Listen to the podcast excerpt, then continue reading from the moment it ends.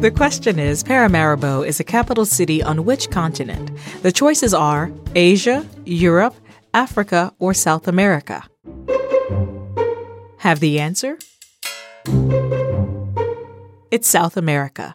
Located about 15 kilometers inland from the Atlantic Ocean, Paramaribo is the capital city of Suriname, the smallest country in South America. With its proximity to the equator, Suriname has a tropical climate with extensive rainforests and is often considered part of the Caribbean. Murray, Suriname is partly on the Caribbean. I would have never connected the two. Tell us more about it. Yeah, you know, Tamika, when we think about South American countries on the Caribbean, Colombia and Venezuela spring to mind, maybe Guyana, but we don't often think about French Guiana or Suriname, and they're important and beautiful places. Okay, let's start with why it's important. Sure. And here we have to talk a little about Suriname's past as a colony of the Netherlands. The Dutch imported enslaved people from Africa and workers from other places like Indonesia, which was also a Dutch colony, and India. The descendants of those people make up most of the population today. And lately, there have been immigrants from China and Brazil to find work there. Hmm. What kind of work? Well, originally there was agriculture, but over the years, the mineral wealth of Suriname was discovered oil, aluminum ore, and gold. So, with all those immigrants, it's an amazingly diverse and rich cultural scene. Yeah, it'd have to be.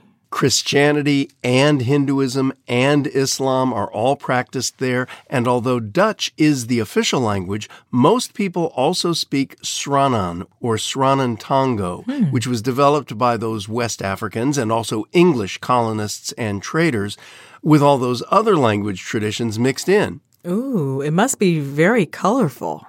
It really is, Tamika. I was looking into it a little bit. You know what the word for machine gun is in Sranan?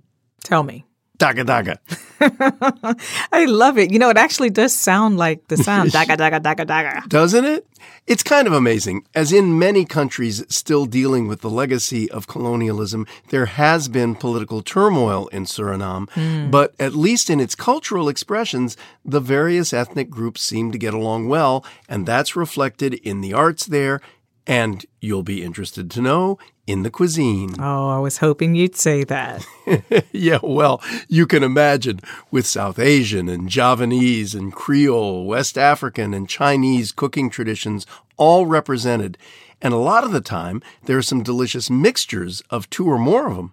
Ooh, I'll bet. Well, as usual, I'm ready to go. So tell us about the tourism there. Well, naturally, situated as it is, Suriname's is a tropical climate for starters. Mm-hmm. Most of the people live in the cities, like the capital, Paramaribo, or just Parbo as it's known. The old Dutch colonial structures there have been preserved, and they're a UNESCO World Heritage Site. And there's another one one of the largest protected rainforests in the world, and you can take excursions into it. All right, now onto our list it goes. yeah. Thanks for that, Murray. That's it for now. I'm Tamika Smith. And I'm Murray Horwitz. We are Ask QOTD on Twitter and Facebook.